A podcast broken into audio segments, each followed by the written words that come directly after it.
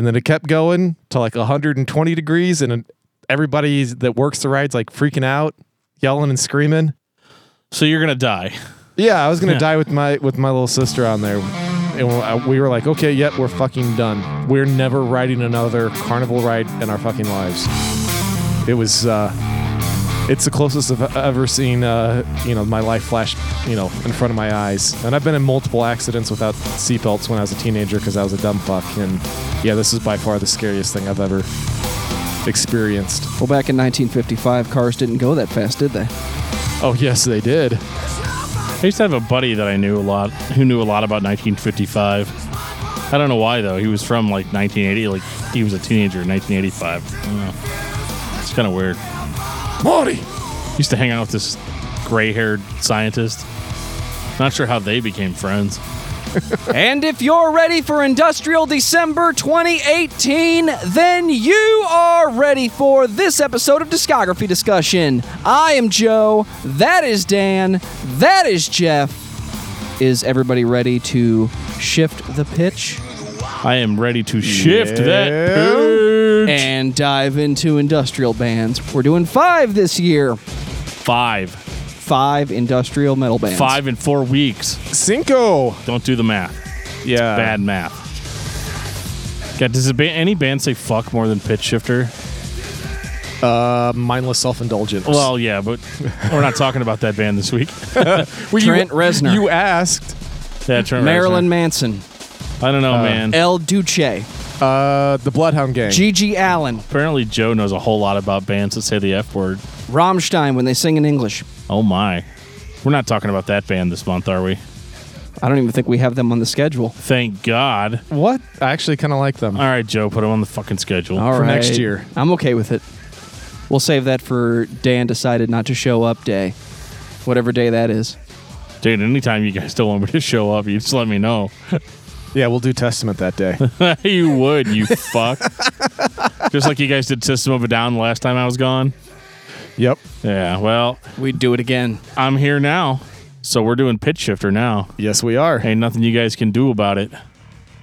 But before we get into pitch shifter, I'd like to shout out some people, some very special people, people that listen to our podcast and have made the awesome decision to actually send us money for doing the podcast.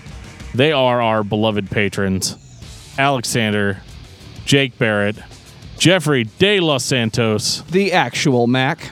and Zach Barr. You guys are awesome.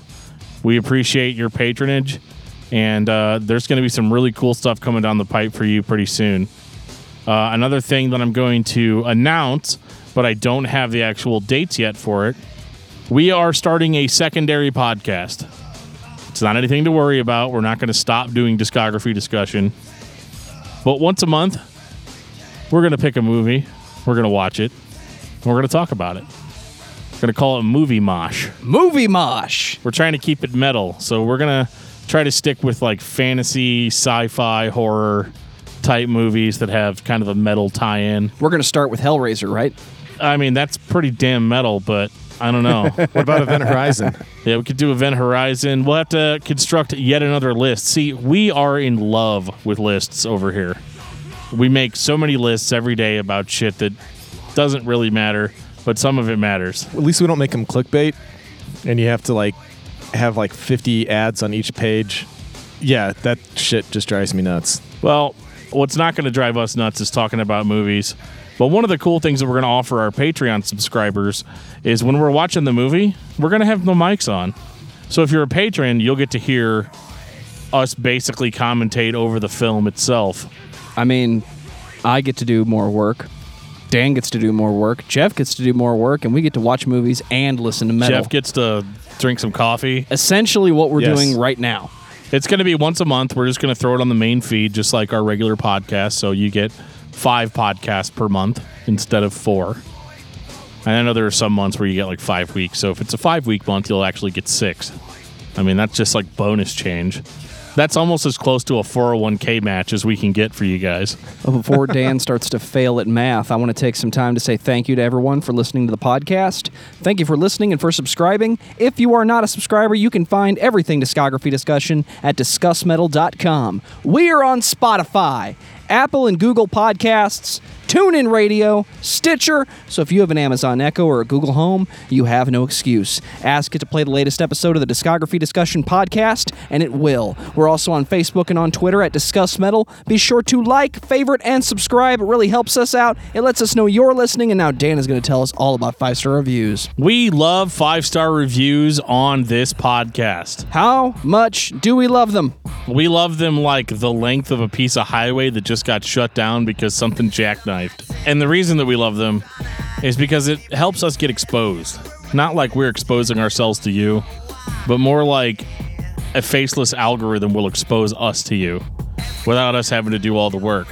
So if you're looking for a way to help out the podcast and you don't feel like giving us money, really giving us a good review is a really great way to help us out and doesn't cost you anything and it helps us out exponentially.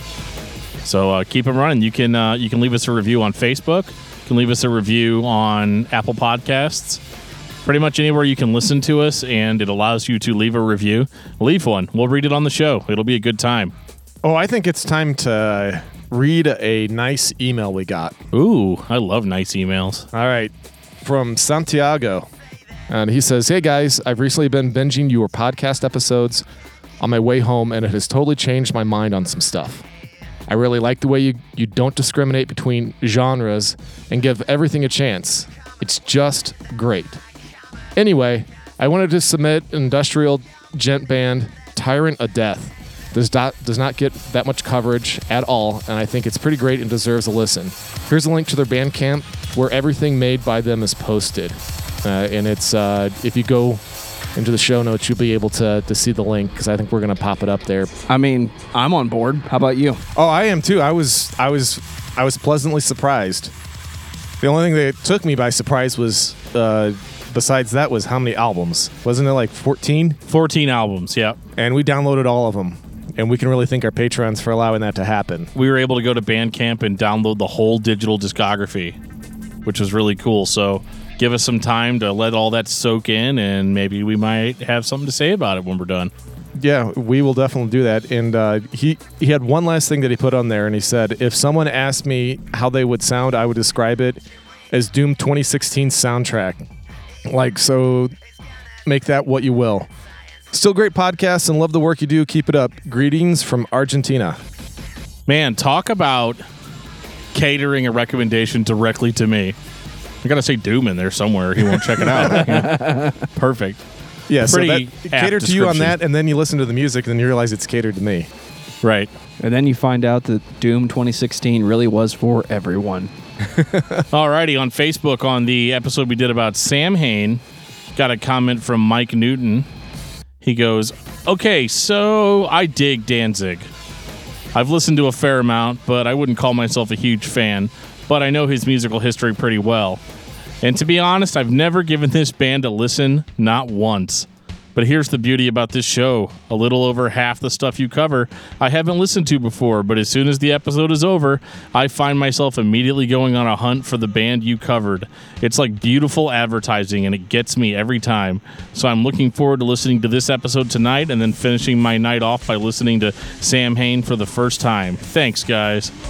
It might be your first and last. It quite possibly could, but if he likes Danzig, I mean, it might be okay. Yeah, that's true. I don't know. The third album was just so rough on on Samhain. It was hard. Oh, it was really You can hard. go back and listen to that episode if you haven't heard it yet, but uh, we had some uh, strong opinions on that one. yes, we did. Yeah, it's kind of weird because normally there's almost always dissension in the ranks when we have at least one person have that strong of opinion. It's unusual that uh, Dan and I are in the same uh, in the same group, and we were on that one surprisingly. Well, somebody actually said once, pretty recently to me, they're like, if Dan and Jeff agree about something on an episode, it's true. you know, like it's like if they disagree, it's a matter of opinion. But if they both agree on something, it's objectively true at that point. I'll take that. That helps the ego. Absolutely. You know what else helps my ego? Pitch Shifter. Tell me about Pitch Shifter. Pitch Shifter is an industrial metal band. At least in the beginning, they were an industrial metal band from England. Came out in the early, early 90s. 91, I believe. Yeah, I think so. And their first album is straight up called Industrial. I couldn't have thought of a better way to describe this band, at least in the beginning, other than industrial. They just went ahead and did it for us. Isn't the mainstream standard of industrial music Nine Inch Nails? Absolutely. I don't know if it was in 1991. I think uh, I think this was still kind of uncharted territory. I mean, this is when bands like Pitch Shifter, Godflesh, and Fear Factory, you know, really started cutting their teeth on this stuff. And uh, it's definitely not the industrial that we would come to get later, even from those bands. Yeah, I think what would have been considered industrial back then would have been like Ministry, The Killing Joke, Nine Inch Nails. and yeah, Nine Inch Nails, I guess. But I, the uh, Killing Joke was is probably the, the Godfathers because I think they started in the early '80s, maybe late '70s. So that's what we, that's what industrial was at that time, and I think Pitch Shifter just took that and completely turned it on its head. Yeah, man, this is a heavy album, that's an and that's understate- an understatement. Yeah, Now I'm going to get this out of the way immediately. Um, this is a kind of a doomy, sludgy, slow burn of an album. It's not that long. I think it's only like 30 something minutes long, but it's definitely heavy distorted guitars, drum machine drumming, which is kind of the most industrial part of it. Um, I don't remember there being a whole lot of like keyboard effects or electro or like loops and stuff on this. Um, it basically just sounded like a sludge metal band playing with a drum machine. The vocals were actually much more extreme than I was expecting. For a 1991 industrial release called Industrial. yeah, it's almost like uh, death metal vocals, I'd say. Yeah, and the vocals on this were actually done by uh, Mark Clayton. Clayden, not Clayton. He played bass and lead vocals on this album, but he actually stuck with the band. They actually, two members of the band, uh, Mark Clayton, Clayton and J.S. Clayton, basically just switch places. Yeah, they're bro bros, right? Yeah, as vocalists. I thought that was really interesting because this is the only album that he does that Mark does vocals on. And I kind of wish that like we'd hear from him more sometimes, like just to add some accents or whatever because I think he sounds great on this record. If not a little bit like Ape Man. Uh, the vocals are very tough sounding, like almost death metal like Jeff was saying. But oh my god, dude, the riffs are so fucking heavy on this record and they just drone on and on. And that's not a bad thing. The doom metal fan in me was like, yes. There's a certain kind of droning that I attribute to the Melvins, and you know it when you hear it. It's the guitar is tuned to some form of drop D, and we're just trudging on it. Take that, slow it down, give it a drum machine. That's kind of what this first record sounds like. Yeah, it really does. It is really cool. And I love the way it sounds. And I kept trying to put my finger on it all week as to why I loved it so much. And then the realization that I came to kind of ruined it for me. Dude, this band sounds exactly like Godflesh. And that kind of took some points away because I was like, oh, I don't like it because it's cool and original. I like it because it sounds it like this other band I other like. thing. Yeah. yeah. So it sounds a lot like Godflesh. And that's not a bad thing. I mean, there's definitely worse bands to sound like. But it definitely put a sour taste in my mouth as far as like, oh shit, I hope this isn't like a Godflesh cover band. It's kind of like the, the similarity between Torture Killer and Cannibal Corpse. You know, there's a similarity there, but one's obviously the innovator and the other's the copycat. And so, Industrial, while being a really great record, definitely takes a hit in the originality department. But I don't think that that makes it unlistenable. Like, I think it still sounds good. When I want to hear a pissed off, droning sludge fest, I'll put this on. Um, it's not exactly my go to, though, if I want to listen to Industrial Do you mean from this band or from in any general? from any like if I'm in the mood to listen to the genre of industrial. My answer would be yes on both cases. This wouldn't be the album I'd go to for them, and it's uh, in general. I don't think uh, they'd be my first band that I would grab uh, for industrial. What band would you pick, Jeff? For just industrial, not industrial metal, but just like industrial slash alternative is God Lives Underwater, all day long. Kidney Thieves. There's a little bit of God Lives Underwater in the later Yeah. pitch shifter stuff. I yeah, there noticed. is. I, I had a feeling that you were going to like their later stuff And I did. a little bit more. A lot and, more. Uh, but yeah, Industrial is a great record. I mean, I definitely enjoyed listening to it, and still do. Like it's, I, I'm not gonna lie. I've been listening to the first album, Industrial, for quite a few years you have the cassette. because I've got it on cassette. yeah, That should I've tell you got how long that, he's had and it. I've got their EP submit on cassette. See, I'm not the only old fucker in the room. Yeah, well, you know, I stole them out of Jeff's basement. You probably did. That's I was where my like, tapes What is went. this? What is this? Pitch shifter? Okay, I'll take this. Yeah, okay, good. He's not going to know because he's taking a nap. It's like Yeah. 3 o'clock in the afternoon. He's fucking out. If that was today, that would have been a, a yes, possibly. The next album, Desensitized, dropped uh, a couple years later. I believe that was in 93. And it's a little bit different than the first album. Most notably, the vocalist is different. I mean, he was still in the band. It's just J.S. Clayden now instead of instead of Mark. And uh, it still kind of has a sludge element to it, but there's a lot more samples and stuff going on. So it's almost like they're moving more into that industrial direction. I don't think it's quite as heavy as industrial was, but It's it's not. far more complex. Agreed. I kind of got the um, like you talked about that slow burn. It was it was haunting, uh, and I, I like that aspect of it. Instead of the other, you know, industrial was more on the brutal side instead of just being haunting. So for me, I I actually liked this one more because it made me think a little bit more. I like the two albums for different reasons. Industrial is easy to just turn your brain off, in my opinion, and this one is more like okay, I, let me listen to it a few more times because there's more layers, there's more nuance, there's more of a story with the music going on here. Yeah, I get a little bit of an early Mastodon vibe off of it, which is kind of odd. It might just be the vocals. I'm gonna lean on the vocals on that one. I hear a little bit of early Mastodon in it, um, like Leviathan era Mastodon. And uh, we need to do a Mastodon episode. Yeah, we do. but uh, I definitely heard that, and then they've got like the neurosis ish sound clips going on, and uh, I just like the way it sounds. Like it just it sounds cool, and I think the vocals actually are more fitting of the music. Like it was pretty smart to do a vocalist change, especially whenever we get to their later material. Like Mark would not have cut it on that other stuff, or it would have sounded really weird. Who knows? We would have we might have loved it. Well, I think you would have loved it because I think you like his vocal stylings in general. I do. Yeah. I think he could have done that over pop music and you'd been okay with it. Well, yeah, it would have just made it even better. Pop Goes Death, Volume 4. Oh God, I'd buy that in a heartbeat. would you really? Yeah. Uh, Okay. I don't know how much of a step forward this was for the band, though. No, it was a sidestep, but that's okay. And it's kind of a sidestep because you know it's a, a bit of a it's a change up. It's sometimes it's really hard to you know when when you have a change up like that with vocalists. Is sometimes it's uh, you know like a breakthrough, and sometimes it's just you're like, eh, okay, it's a different vocalist. And then it was one of those times where it's like, well, the music's pretty similar to what we got before, just a different vocalist.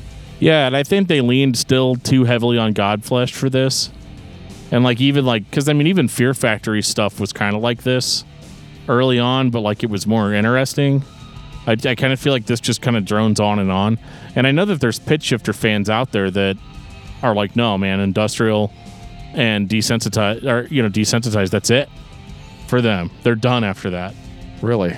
And I can kind of see why, which we'll it- get to Yeah, because there's a certain there's certain types of people. There are Dans in the world and Jeffs in the world. The Dans are like all heavy all the time. Don't change anything. The first thing I heard by you was the best thing, and I don't want it to ever change. And then the Jeffs in the world are like, yeah, that's a cool thing that you did, but I kind of wish it was more interesting. And so that's where a lot of these elements come in. Um, and they, they are slowly introducing them. Like uh, there's more samples, there's a little bit more synth on here and the drums sound more pronounced electronic than they did on industrial which is just weird to say i wish they hadn't called the album that Well, at the time, they probably felt free to call it whatever the hell they wanted. If somebody called their album that now, or really 10 years ago, they would have gotten a fair amount of heat. really? Well, yeah, just because uh, I'm just saying 10 years ago, uh, we were still within the age of, you know, Facebook and and angry, you know, compute, you know, internet trolls and stuff like it's that. It's not industrial. It's post agro synth core. Yeah, you see, th- yeah. th- that's that's why I'm saying that. It's just because uh, you know angry trolls behind their keyboard smashing away at them. You know, in 1991, there wasn't the internet. The it sounds like now. Godflesh. I like Godflesh, so I like this. Seems people were more like that back then. Yeah, because it was harder to get. Uh, you had you have your hands in everything now, and you didn't back then. So it, you were more um, to ex- more likely to accept if two bands sounded the same, because that's probably the only unless it's like majorly mainstream. That's the only two bands you, you know that sound that way. Right back then, you're like, oh, I got two great bands to listen to now instead of just one. Exactly. Whereas nowadays, you're like, okay, well, there's like 50 other bands like them on Spotify, so fuck that. And they and they're so pretentious, they're gonna call their their album industrial. Bunch of morons. Fuck I'm- those guys. Yeah, I mean, but that's that's that's kind of what I'm getting at. Is same like for the last 10 years, that's how people would have approached it if somebody came out sounding like this, or within the genre, and they called their album industrial. That's probably what the reaction would be. totally, I agree. Also, you notice Dan forgot to mention the Joes of the world that don't care what you sound like. It's good on some day. Except when it's not, then it's really, really bad and you need to stop. Joe, you're just too accepting for this podcast. You need to get pissed and have controversial opinions. Like I said before, you've been wrong about thrash more than once in your life. I'm trying to get a rise out of them. Yeah, there's there's ways. Unless you want to wake up with Joe hanging from your ceiling two inches from your face with eight knives, only three of which you could see. you don't want that. Trust me, you don't want that. Sounds like In case you guys ever wonder what happened to Josh, Joe told him to put you in the trunk. Oh, He said it'd be the best place. thanks. Yeah, we're kind of was nice. We're kind of desensitized by that. Uh, Desensitized is a good album. It's a side step. It's not amazing, but I still more or less enjoy it. Like I said, I could put Industrial and Desensitize on as one continuous playlist, and it just sounds like one big droning album. And there's a certain appreciation I have for that. I don't think they did anything wrong here. It just wasn't overly innovative or interesting yet. because it wasn't. But on their next album, Infotainment, Hail Videodrome, long live the new flesh. oh man, Sorry guys, I was thought this was something else. infotainment, man. This is where they were like, "Hey guys, I know you guys like to drone." They're like, "Yeah, we like to drone. We like to smoke a lot of pot and like to drone." What, what if we did something that was like more like rock oriented? it's about time for Pitch Shifter to show up as far as I'm concerned. What do you mean? Yeah, so like, if you signed on to Pitch Shifter, you know, during Deviant or, or PitchShifter.com, this is the actual Pitch Shifter that you know.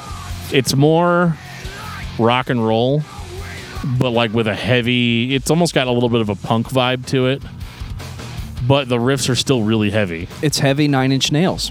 It is. It sounds like kind of like Ministry for me. Every 90s industrial rock band, and I mean all of them, pretty much said we can do that thing that Trent Reznor does with actual people, and none of them could live up to it. And this is the first record where they are doing their version of that. Whenever he's doing like his um, his clean singing from here on out, it makes me think of uh, a voice actor by the name of Cam Clarke. If any, if anybody knows who that is, that's the guy who did um, Leonardo and Teenage Mutant Ninja Turtles, and uh, and the English dub version of Akira. Uh, he's Kaneda. Kaneda. Sorry, me and my Midwestern hard R shit. But Infotainment, I thought was the first really interesting pitch shifter album. I like the I like the bursts of aggression and the more subdued.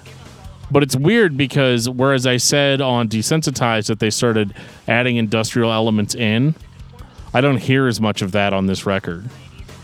Like whoever mixed it was more like we're gonna mix a rock record and it kind of goes back and forth throughout their discography where certain releases will sound very industrial and others won't and this was the first one where it sounded a little bit more hard rock a little bit less industrial I, I think this is more when it's less industrial metal and more industrial and an alternative rock. That could be a little bit more accurate That's that's really what I got out of this, uh, and I actually like that that angle because the in the '90s, I mean, there was a ton of great bands that were in that alternative industrial rock genre, eh, including the one that I, I mentioned earlier that I, I turn to all the time is God Lives Underwater. So many bands. Uh, yeah, there's so many of them, but this is really when they started catching my attention, and uh, I really started enjoying it. And it wasn't a I wasn't the only one because I think after this album is when they got signed to a a, a, a pretty big uh, record label uh, for their next release. Yeah, because they were an earache before, which is kind of weird because earache is more your death metal grindcore kind of label, and uh, they definitely had a huge step up. Yeah, I just don't think that um, at that time, you know, unless you had your own label, there wasn't a ton of places to turn to with it with their style of music that they were putting out. So I was, o- I mean, I was okay with it. That and it was 96. I kind of already said it. The definition of industrial was rock music with drum machine. Fake Nine Inch Nails. Next. It's not really fake Nine Inch Nails though. This, Union Underground, Orgy at times, Powerman 5000, the bands that sound like this, Dope even, it's basically knockoff of what Trent Reznor had been doing by himself. Sorry, I almost threw up when you said dope. but uh, I did too. yeah, It's it's hard to say out loud. I think Circle of Dust kind of had the same story that Pitch Shifters had so far. They released two albums that are more heavy industrial metal releases, and then when you got to Disengage, it was more like this. Mm-hmm. You know, I think every and it was around the same time. So I mean, I think Joe's kind of onto something with that.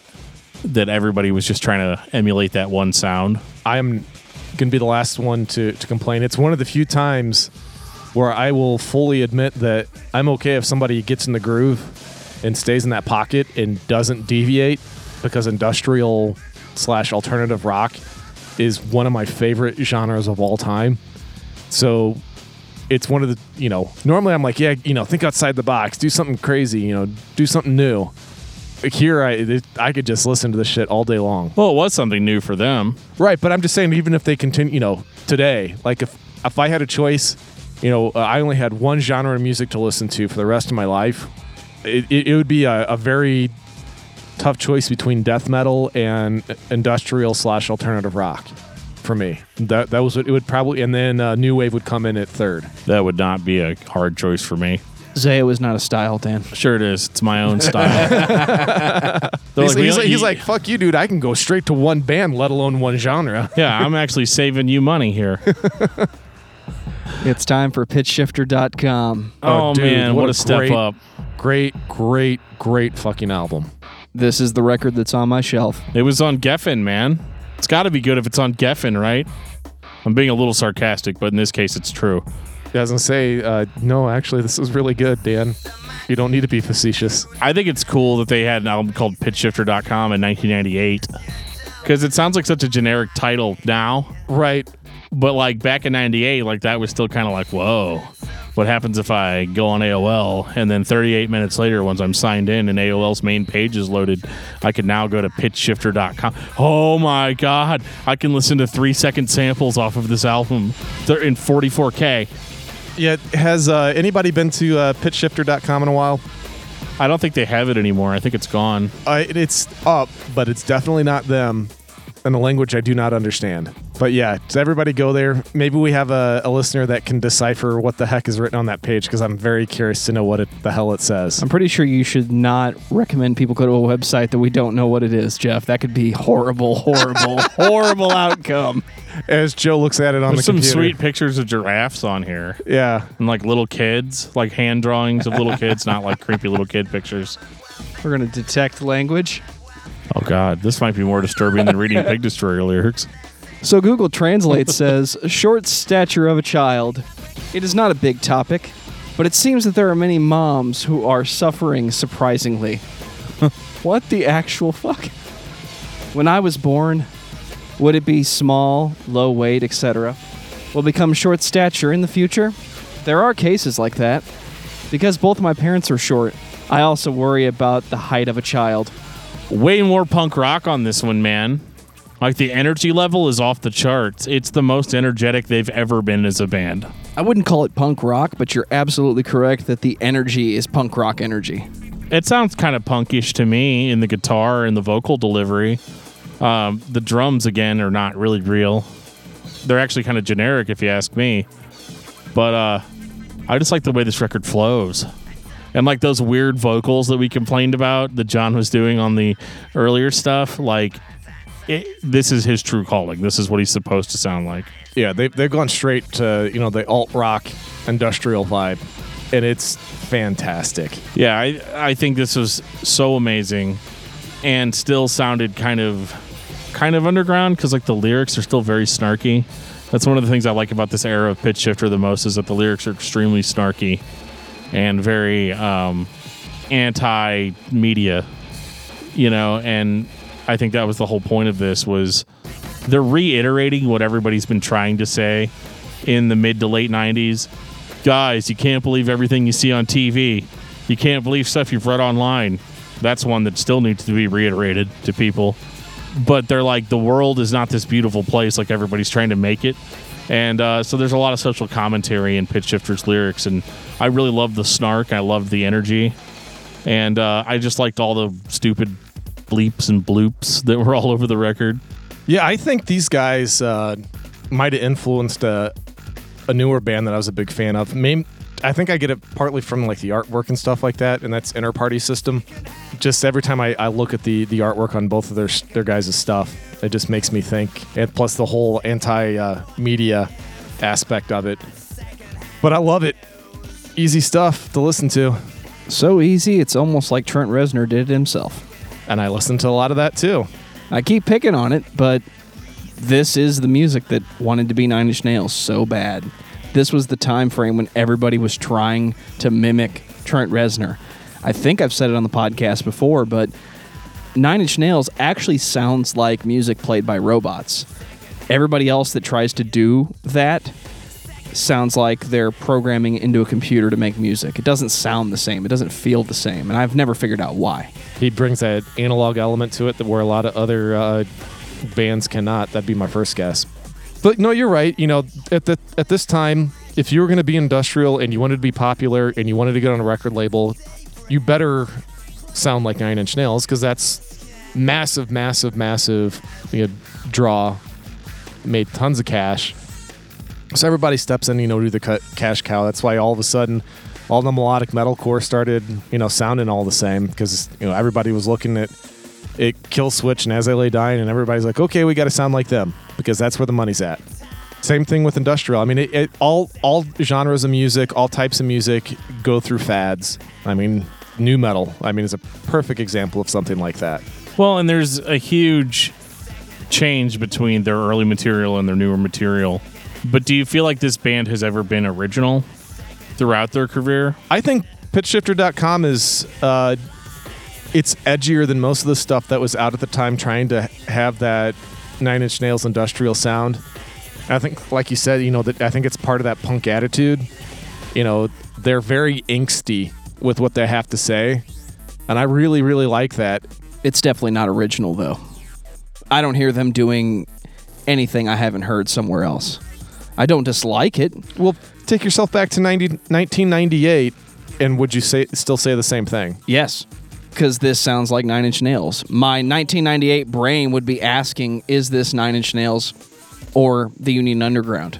I would say no. I think in 1998 it would have been more apparent as being unoriginal than it is in 2018. Really? So like when I'm listening to it in 2018, I'm this style of industrial is not popular. So when I hear it, it sounds kind of cool and different, but it may not have sounded as cool and different back then. Like I said, this is a this is a Geffen release, so it had to have been safe enough to a point, you know, in order to get released on a big label like that. okay. Which is interesting because I think that their next album, Deviant, is even better. Agreed. 2000. And it's weird because this did not sell as well as PitchShifter.com did. This one definitely takes like three shots of alternative rock before we even get started.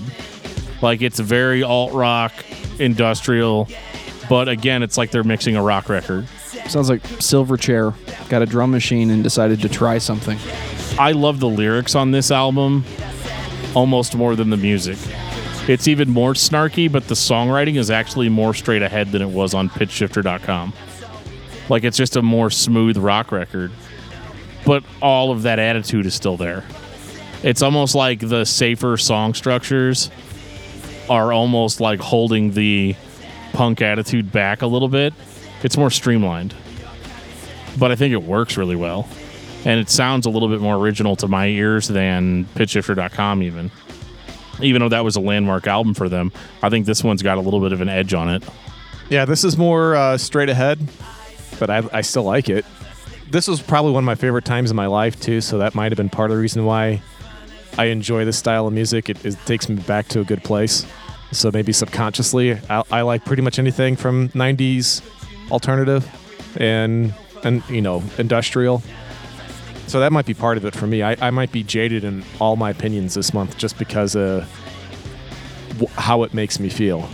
The uh, the song "As Seen on TV," or is it on "As Seen on Television"? "As Seen on TV."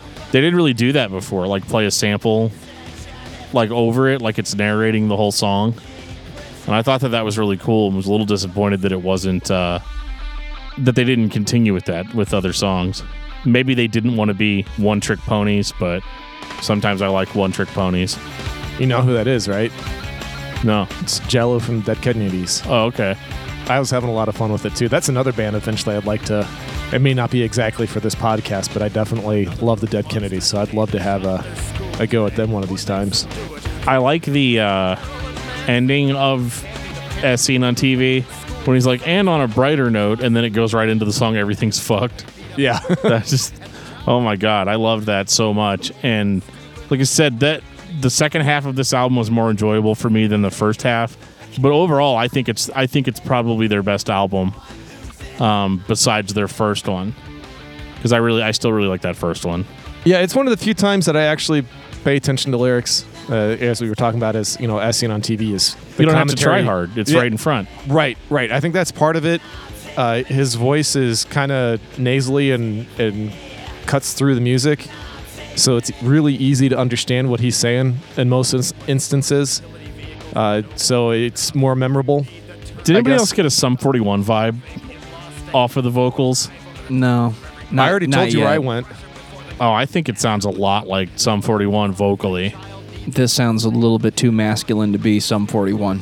I'm sure it's unintentional and it is a cosmetic similarity at best.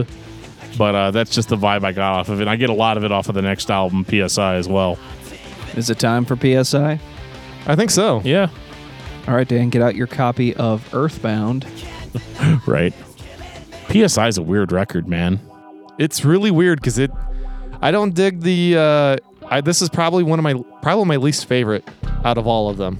It was most people's least favorite because it was like they were dropped from Geffen at this point because, uh, you know, Deviant didn't do very well.